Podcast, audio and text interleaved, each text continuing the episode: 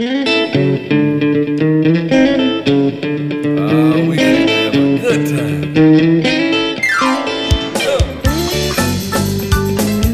podcast is presented to you by Passion Church, the DeSoto County campus, the fun church in Horn Lake, Mississippi.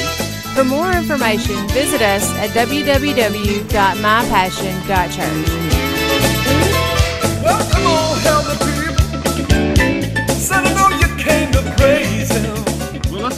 word. Y'all ready? Well, there was one one thing I forgot to announce. Uh, me and this little lady here celebrated our 25th wedding anniversary Tuesday. Poor thing. 25 years. You made it this far. That's good. Can't believe it. And I wanted to bring that out to mention that when I tell you what I'm about to tell you, we did make it 25 years, so I have done some things right along the way. But early on, before I got saved, we got married before we got saved. And one day she came home and drove in the driveway and had some groceries she wanted me to help her carry in the house. And so I went out and I picked up the bag and it had milk in it. Now, I had been telling her for quite some time, you know, I'm like the Jethro Bodine of cereal. I grew up, that's all I ate. You know, I, I would get those big Tupperware bowls to eat out of, big, you know, serving spoon. Barely fit in my mouth. You know, I, I'd, I'd pour a whole gallon of milk and a whole box in there sometimes. You know, I was a cereal eater now. But I told, I had told her that I like whole milk. That's the way I always drank it. That's what my mama bought. And I looked in this bag, and here it was again, that 2%. And I don't know what got into me that day, you know, thinking I'm I'm the man of this house, you know. I, I said, Angie, and I took that gallon of milk. I said, I told you I don't like 2%. And I shook that milk out into the street and crashed, went everywhere. You know how Angie reacted? You see that scar right there? No. That's old Pastor Billy joke. it still works after all these years. No. I will tell you later, we need to get to Jesus, all right?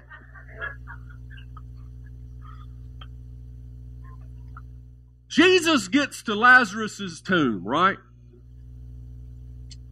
And there's a stone in front of it. He's been dead for four days. And Jesus says, roll away the stone. And Mary and, and Martha, his own sisters, are thinking, I don't know if that's a good idea. He's, he's been dead for four days. He, by now, he stinks. I don't know if we should do this, Jesus. I mean, they wanted him to be alive, but this is, a, you know, he's been dead for four days. How long you been dead before Jesus called you? How long were you spiritually dead before Jesus rolled away the stone and called you forth? Before he said, Come forth, Nicholas. Come forth, Tyler. And you answered the call and you got up out of the grave. You got up off and walked out into the light and came alive again. You was born again. How long were you in the tomb? There was probably some people saying, Man, don't even roll away that stone. By now he stinketh. You don't know where he's been. You don't know where she's been all these years. But yet Jesus called you forth and you came forth and you got a chance, a new chance at life. And now you're thinking, I'm going to walk with Jesus. I'm going to walk with this one who brought me into this new life. And we're ready to ride with Jesus. What were your expectations? We're going to talk a lot about expectations today. I tell you what, if being brought into a new life, a new beginning doesn't bring some expectations, then something's wrong with you. Turn to John 12, the Gospel of John. 12th verse.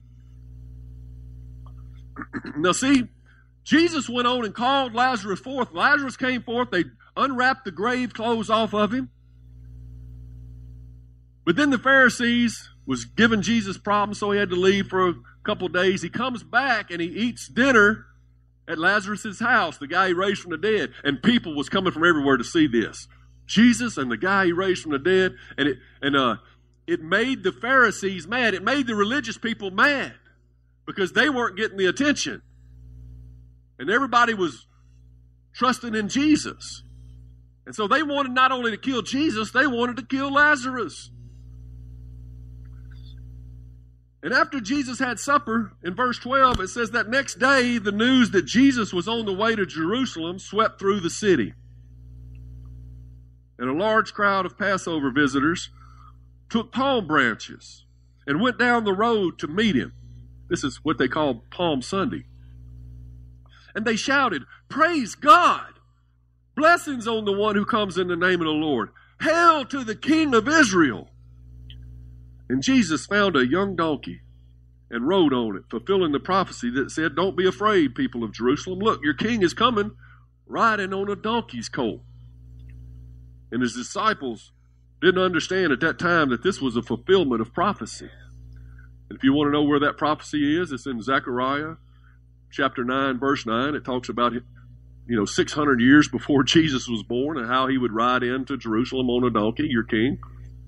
If you want to read another prophecy, you can look in Daniel chapter 9, where it talks about how many days it would be from the rebuilding of the temple till the Messiah would come. And you will, if you study it out, you will find out that Jesus came riding in at the exact moment that God had preordained before the foundation of the world. But after Jesus entered into his glory, they remembered what had happened and realized that the things that had been written about him, so they, they looked back like we did like we do. We get to look back and see that God has had a plan all along. Imagine that.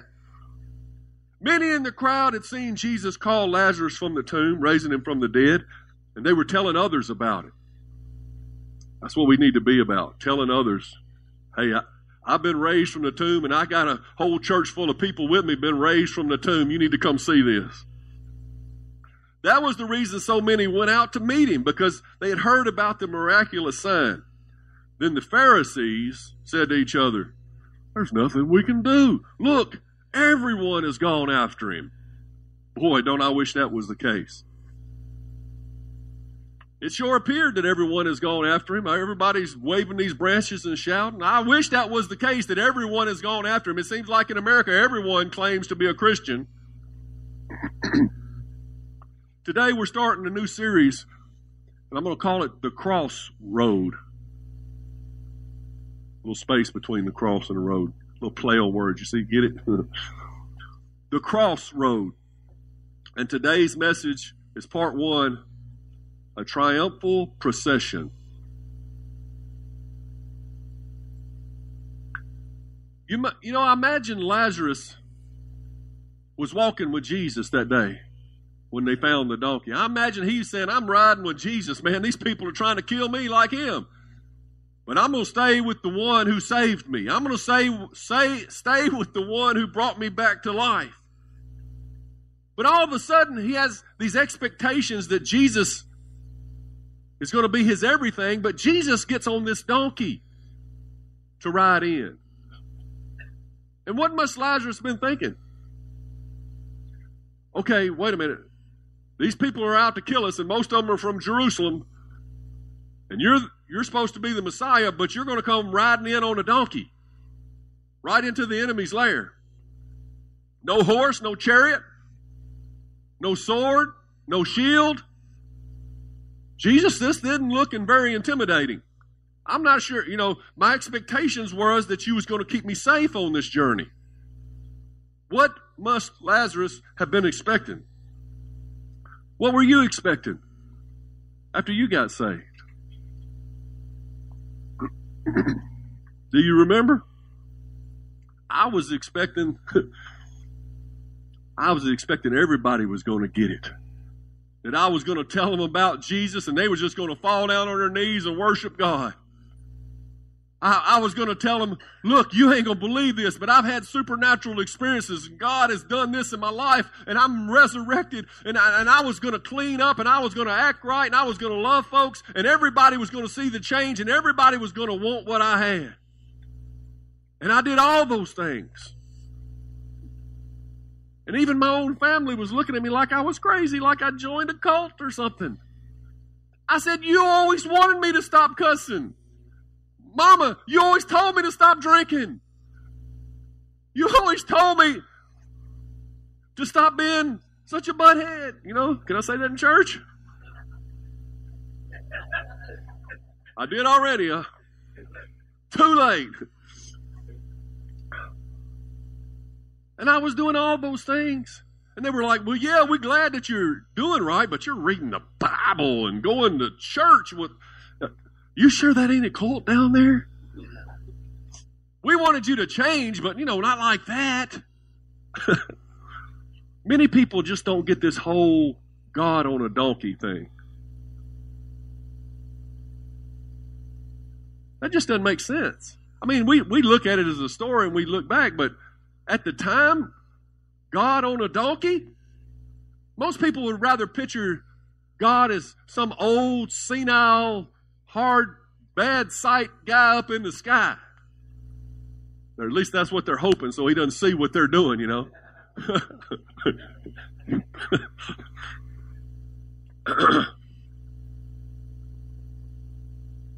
but the donkey thing works for those of us who've come to the end of ourselves.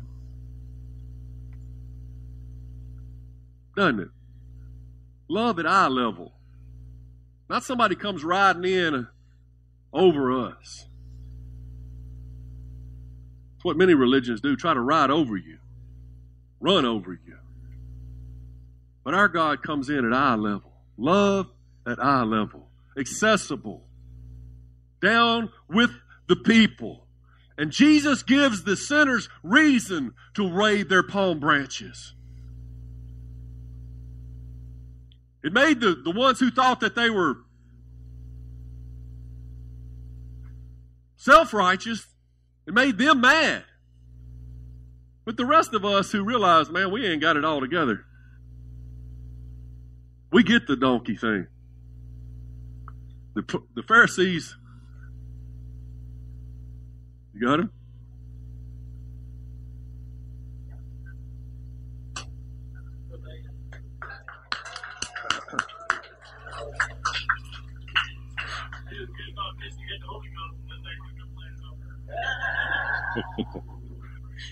Some will make y'all shout around here.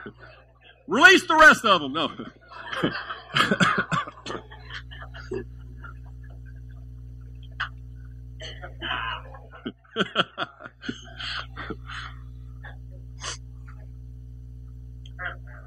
but the Pharisees weren't excited, needless to say. They don't get excited about the things of God for some reason. In fact, they told Jesus, man, they implored him, you need to shut these people up. Jesus said, if I try to shut these people up, the very rocks will cry out. Because some people don't get it, don't mean that all of creation and all of heaven is not rejoicing that their Messiah is riding into Jerusalem.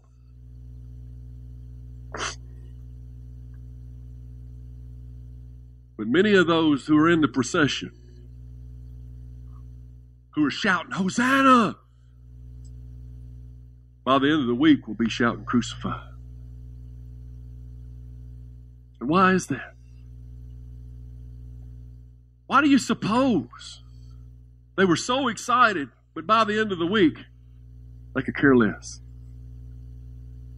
It might be because of their expectations. Look at your neighbor say, expectations.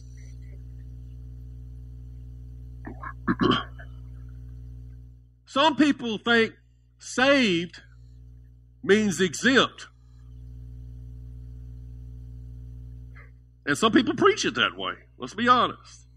It's been preached that way. You just give your heart to Jesus, man, and everything is going to be hunky dory. It's going to be hakuna matata. It's good. No worries. John 16 33, Jesus said, I have told you all this so that you may have peace in me. Here on earth, you will have many trials and sorrows. Did he say you might have many trials and sorrows? I wish he would have. But he said, You will have many trials and sorrows. Christians are not exempt. The same wind and rain that beat upon the house that was on the sinking, shifting sand beats upon the house that is built on the foundation. The only difference is one of them stands. He says, But take heart because I have overcome the world. You're going to go through it, but you're going to go through it with me. And I've already been through it and overcome, and I'm going to show you how to do it. He said, I told you all this so that you might have peace. What did he what had he told them in chapter 16? Well, if you read the, read through the chapter before that, it says he had told them about the Holy Spirit. He had told them that he was going to fill them with all the same power that was going to raise him from the dead, would be, dwell in their mortal bodies. That he, he's going to send a comforter so that you would never be alone. He told them about the truth of his word. It can be depended on. There's power in the word of God. It's wisdom. It's instructions. He had told them about the power of his name. Like the song we just sang. There's power in the name of Jesus. And he gives it to us whatsoever we ask in Jesus' name. And he had told them about the assurance of his love. He had let them know that you are loved. You don't ever have to worry about that. And he'd give them hope with the promise of his return. He's not leaving us down here. This is, it won't be the end down here. He's gone to prepare a place for us that where he is, we may be also. And if you think about the things he told them just in John chapter 16, these are things, that's all things that you need to pertain to life and godliness. Stir yourselves up in these things. These are the things that help you be an overcomer, even though you're not exempt. but sadly, few people ever fully function in any of these. So few people. I think the, the percentage in here would be staggering if we were to know the truth. Jesus told us about the parable of the sower. He said the farmer sows the seed. And the seed, he tells us later, is the Word of God. The understanding of who we are and what our purpose is and what our design is supposed to be about. And, and the, the farmer sows the seed. And some seed falls on the path. And the birds come and eat it up. The devil comes and immediately to steal the word out of the, the heart of the person who hears it. And so it doesn't even get planted. But some of the seed fell in the shallow soil just off the rocky path. And so it springs up for a moment, but then the sun scorches it because it has no root. And some fell over there in the in the thorns and stuff. And, and it was just it just choked out the life of it. and so very little of the power of God, the seed of God, is produced in the heart, and a good heart finds the way to a good heart.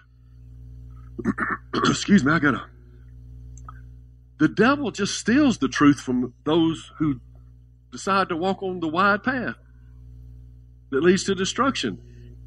You just don't even believe it. You just don't even let it settle in. But then some of us, we go to church twice a month. We feel like we're doing God a favor. We clock in, do our civic duty. But we never I mean, we're excited the first couple times we go, but then, you know, I've seen, I've heard that song and so forth, and we never engage in a real relationship with Jesus, we never ask him his opinion about our life or anything. We never actually want to do his will. It's just an add on to our life. And so we spring up for a moment, but then when problems and persecution arise, oh, we're out of there. Well, you know, it was nice while it lasted, but I, you know, people are talking about me in the church or, you know, any little thing in the church. You got people in the church, things are going to happen, you know. And some people are just church hopping or they just quit altogether. seed never gets time to grow in their heart. And then Mark 4:19 says all too quickly the ones that he's talking about the ones that fall in the, the ground with the thorns and stuff, all too quickly the message is crowded out by the worries of this life. Oh, how many people do I see? You know, uh, they used to come to church and you talk to them and say, Man, we're missing you. You know, you need to be active in the body of Christ. You need to be doing the things of God. Well, I had, man, my bills got this and, and my mom so and so and this. You know, everybody's got bills and moms. But some people still seem to be serving the Lord in the midst of it. And then it says the lure of wealth. Whoa. You know, what are you really after on this world? You know, got to go to work, but some of them is like, I make three dollars more over here. They just leave their family and their church and everything and move over for three dollars more an hour somewhere in Arkansas, somewhere. And the, and the desire for other things, so that no fruit is produced. Ask yourself. I'm not asking you. Ask yourself, is my life producing any fruit for the kingdom of God? Some of you might be sitting there saying, I didn't even know I was supposed to. Well, you're in the right place today because the seed is flowing from this pulpit today to you to let you know that God does has a plan for your life. He does has a plan. He does.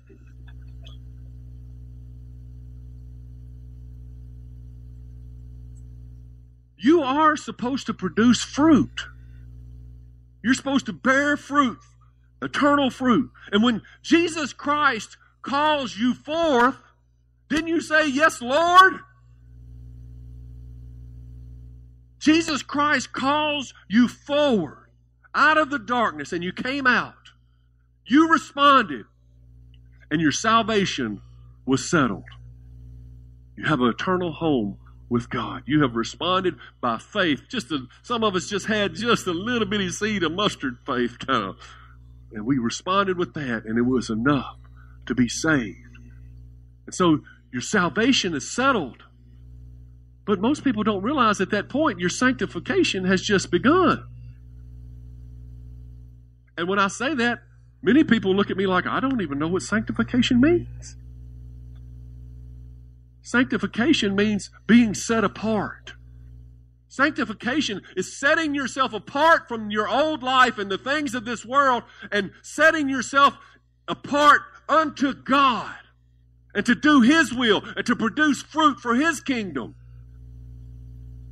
See, He gave everything for us His very own life, His very own Son.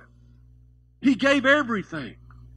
And when He calls us forward, He expects us to give Him our life. It's the grand exchange. It's covenant stuff. It's covenant talk.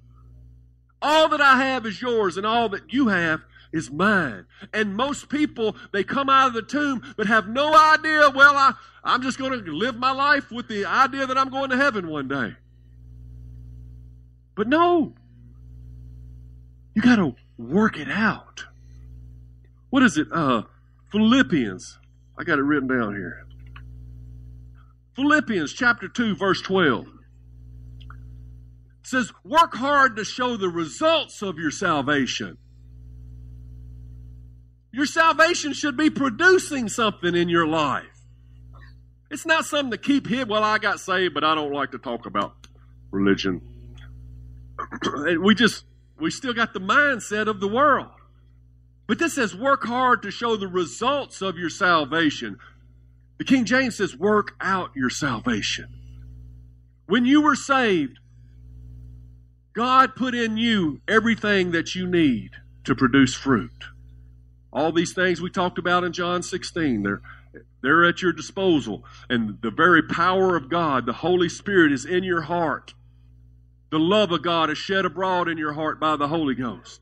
Everything that you need that pertains to life and godliness is in there, but you have to work it out into the outer extremities of your life, into the natural, if you want to see, produce fruit in this earth.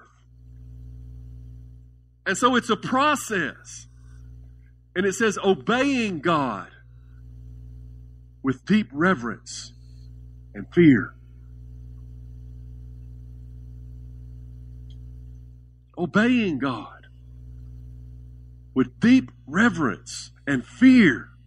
For God is working in you, giving you the desire and the power to do what pleases Him. What is, what is your life all about? To do what pleases Him. He is your creator. He is your sustainer. And the greatest glory that a man could have is to do what pleases him. That's why you were created. He gave you salvation. He paid the price. You didn't. You just received salvation. And this says, now he's given you the desire and the power to work it out. See, he's, he saved you, and we like to take credit for, uh, I'm, I'm a better person than I used to be. I don't throw the milk as much anymore. No, that's because that's all all that is is because I'm getting closer to him. I'm my relationship with him is drawing out of me.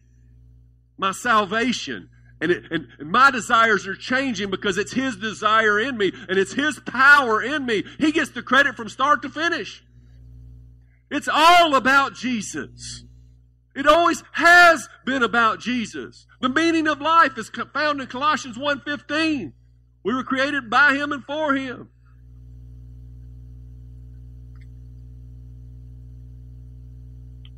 But we have different expectations. I want you to notice that Jesus he didn't ride a limo into the palace. He rode a donkey to the temple. A donkey to the temple symbolizes a humble heart wanting to do the Father's business. But most of us, even after we're saved, we're thinking God is going to put us in a limo and drive us to the palace. We still got worldly expectations. That's why so many people get so discouraged about Christianity because they got the wrong expectations. They don't even know what Christianity is. They want to take the limo to the palace. They only want enough God to overthrow the Romans in their life. That's why I think Judas betrayed Jesus because he was expecting Jesus to come and overthrow the Roman. Well, Jesus is coming back and he won't be riding on a donkey next time. But this time he came for us. Next time he's coming against those who have rejected him. And he'll be on a white horse. And all the armies of heaven will be riding against him, and it won't be good then. But he came the first time as Isaiah 53 Messiah, the suffering servant down on our level, humble and about the Father's business. And what He's wanting from us is that same type of humility and desire to do the Father's business. Not to, to live in the palace, but to live in the temple. I thought that was pretty good. Those ones who are just looking for the palace, they're just looking for God to overthrow the Romans in their life, they want the power and all these things, they're the ones that will be shouting, Crucify him at the end of the week. false expectations. People want their rewards now. Do you have to have your rewards now? You got a choice. You can seek after the things of this life and have it now, maybe. Or you can seek after the things of God and save up treasures in heaven. And I think eternity is a little bit more significant than this 80, 90, 100 years we may live here. And I think Jesus is telling us don't live for the love of this life. Give up your life in this world, and you will find eternal life. Expectations. It's hurting somebody in here right now to hear that because they like, man, I just, I don't know, I can't give the, can't, I can't die to myself daily. I can't take up my cross. Yes, you can. Yes, you can. He'll give you that desire, but you've got to press into to the Holy Spirit in you. You've got to get in into the inside of the salvation package. It's Jesus, the face of Christ. You got to know Him. Then you'll experience the power of His resurrection, a resurrection in your expectations. You'll begin to see life so much more diff- differently. Let's turn to Second Thessalonians 2.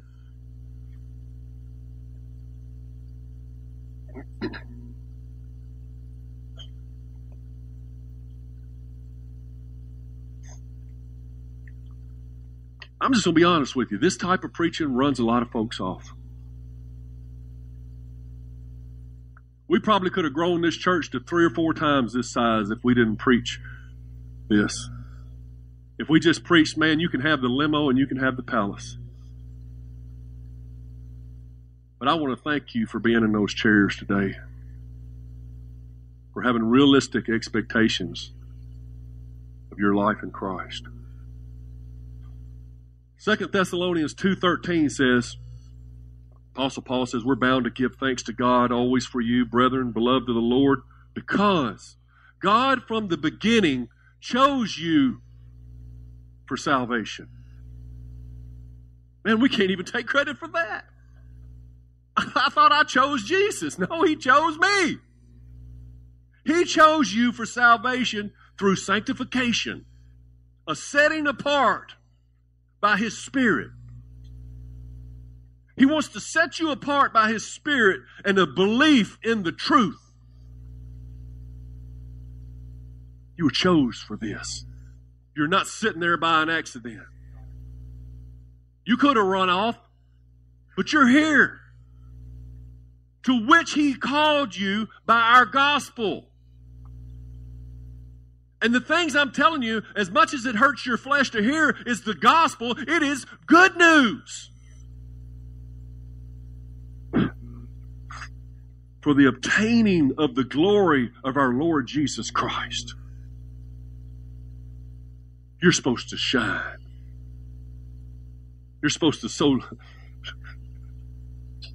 shine, let your light shine before men that people see your good works and glorify your God which is in heaven. Isn't that Matthew 10, 16 or something like that? Wow. I love preaching the gospel. Therefore, brethren, stand fast. I know you ain't got it all figured out. I don't either. I know it's hard, but stand fast and hold the traditions to which you were taught, whether by word or by epistle, whether some man preached it to you or it came straight out of the word of God, the epistles of God the good traditions, stand fast. Why does life have to be so difficult? Why couldn't God just zap us on out of here, you know, when we got saved? Rocky Balboa says, Life ain't all sunshine and rainbows. It's a very mean and nasty place. They'll beat you to your knees if you let it. You, right? I'm telling you, this is a hard life. It ain't easy. Even Christians complain it's too hard. But let me ask you, Christians, where would you be without Jesus? Some of you got this false reality that you've created at the good old days, that it used to be easier. No. you used to have the same things happen to you in the old days, but you, back then you turned to drugs or alcohol or something to numb the pain, but all you did was compounded your problems. Now, when the tribulation comes, you turn to Christ. And you become an inspiration to somebody else when they see how, how did they get through that? You know, I've done both funerals. I've done the funerals where the person was a good Christian person and everybody knew that they were saved and, and everybody in the audience seemed to be believers too, and it turned into a celebration. But I've done the funerals where it wasn't so much a surety of that, and it looked like most people out there was just ready for it to be over so they could go smoke a cigarette. Go get them a six pack. And there wasn't no joy in it. But we're not like those without hope in the world. See, we have those things found in John 16 that supports us through the hard times. We have somebody who gets in the fire with us. Nobody wants to go through the fire, but when you go through the fire with Jesus, you come out it's not smelling like smoke.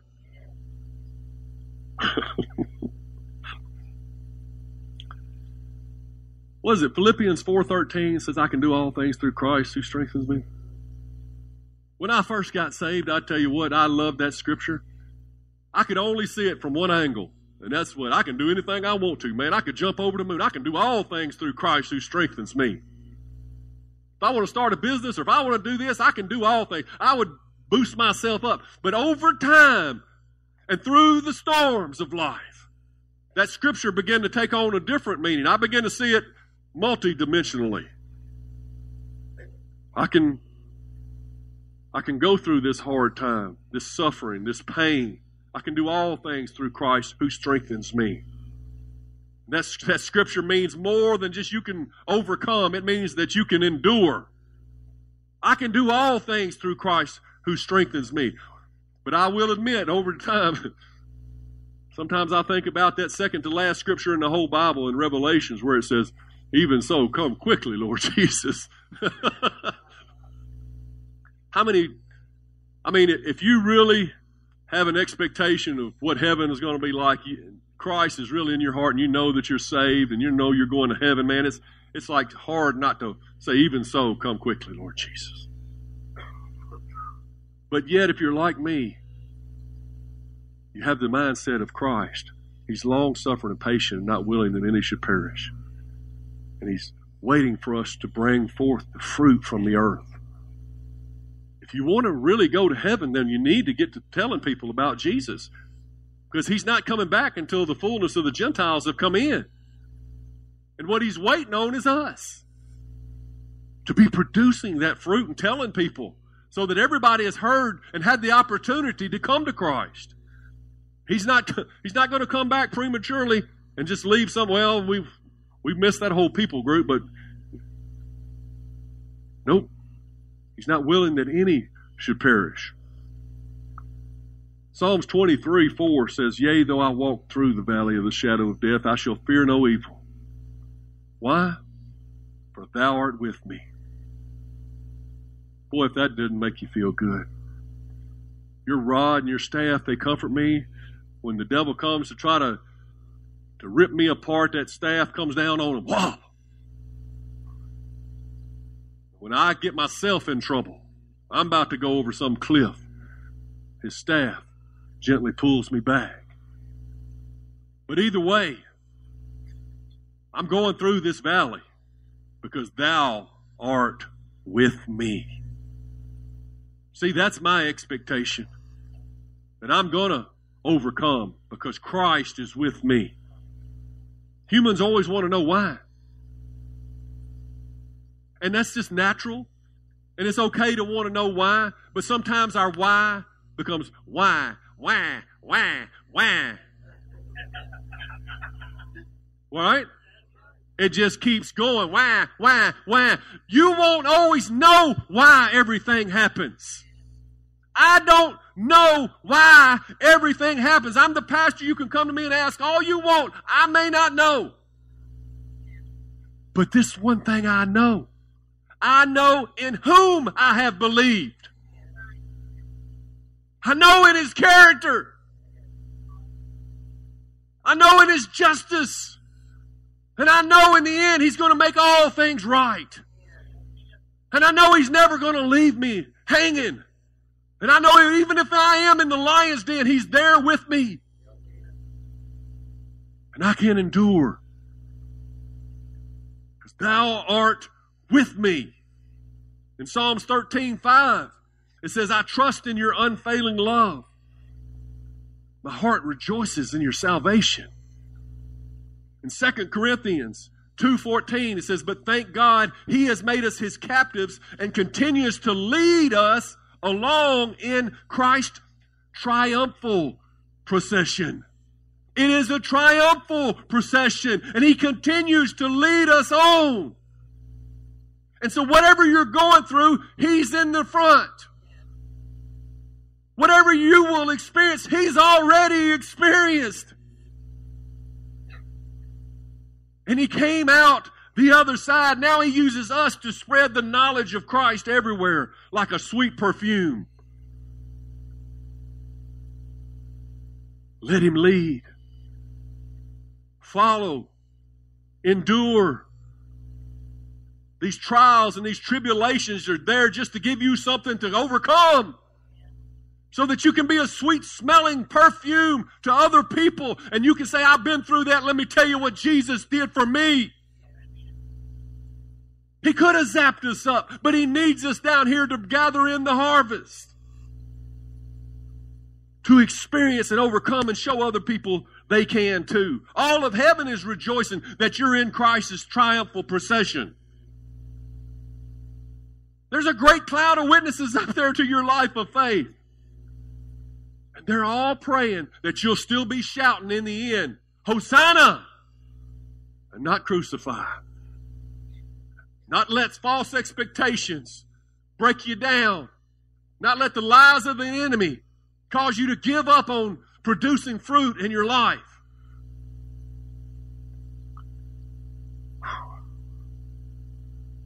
So I'd thrown the milk out in the street. I felt like a big man up until I looked at Angie's face. then I thought to myself, what have I just done? but you know what? If you know Angie, you know she's sweet. She's easy to get along with. I don't I really don't even remember what she said. I just know that was wrong thing to do.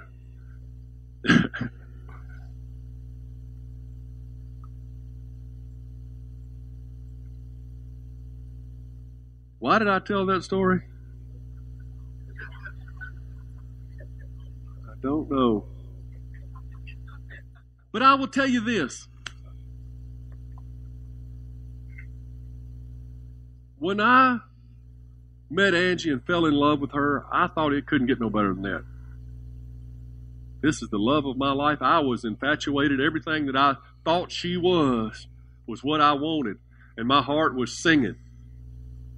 And I was deeply in love. And I said, it, it can't get no better than this.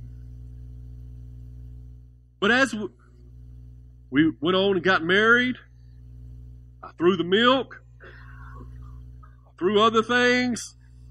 She endured me, and I, she endured me again.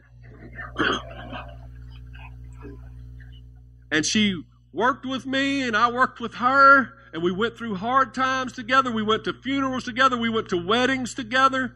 We raised two beautiful children together. We were in life and death situations. We had a period in our life that we were coming apart and we came to this church and got saved and God reconnected so we know what it's like to be falling apart from each other and it was horrible. But over the experiences and over the trials and the tribulations we endured, now for 25 years, and now I look back and I didn't think it was possible, but I love her immensely more now through the tribulations than I did if there would have never been any tribulations. It is in the journey that you come to know Christ, that you've come to lean on Him, that you come to really trust Him. Oh, it was great when you first got saved and you was telling everybody and you didn't even know two scriptures. But I tell you, it may be a little, it may feel a little different. I may not act the way I did as a young Christian, but I'm every much passionate about Jesus, even more so than I was.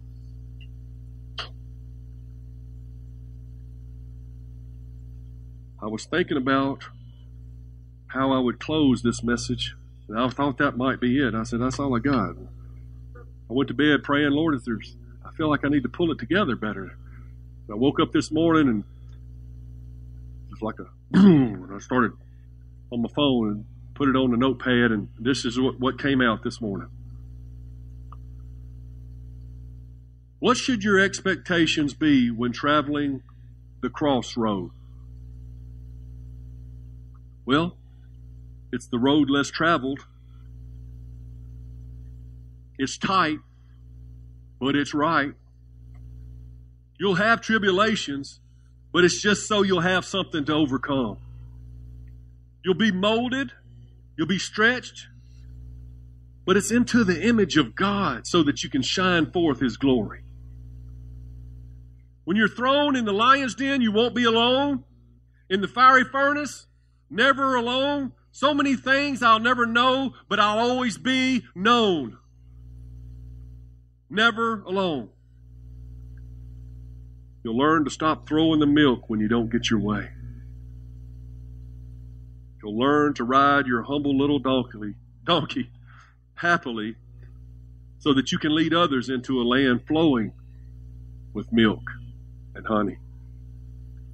You'll get on eye level with people who need Jesus' kind of love and understanding. No, we are not special or exempt. We are Christians because we travel the crossroad with our Christ. The one who will see us past the cross we must bear to the resurrection we must share. See, there's coming a day that all this pain and this suffering and this sorrow will be over. And we'll be raised in a new body, a bodily resurrection. We'll be in heaven where there's no more tears or no more sorrow. There's coming a day, but for today, we must take up our cross, follow Him. You know what kind of milk I drink now?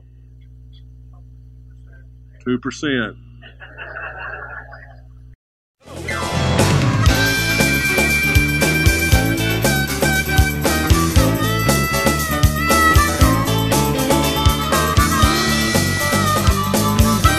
Thanks for listening to the podcast today. We hope you enjoyed it and that it inspires you to live out God's Word. For more information, visit us at www.mypassion.church.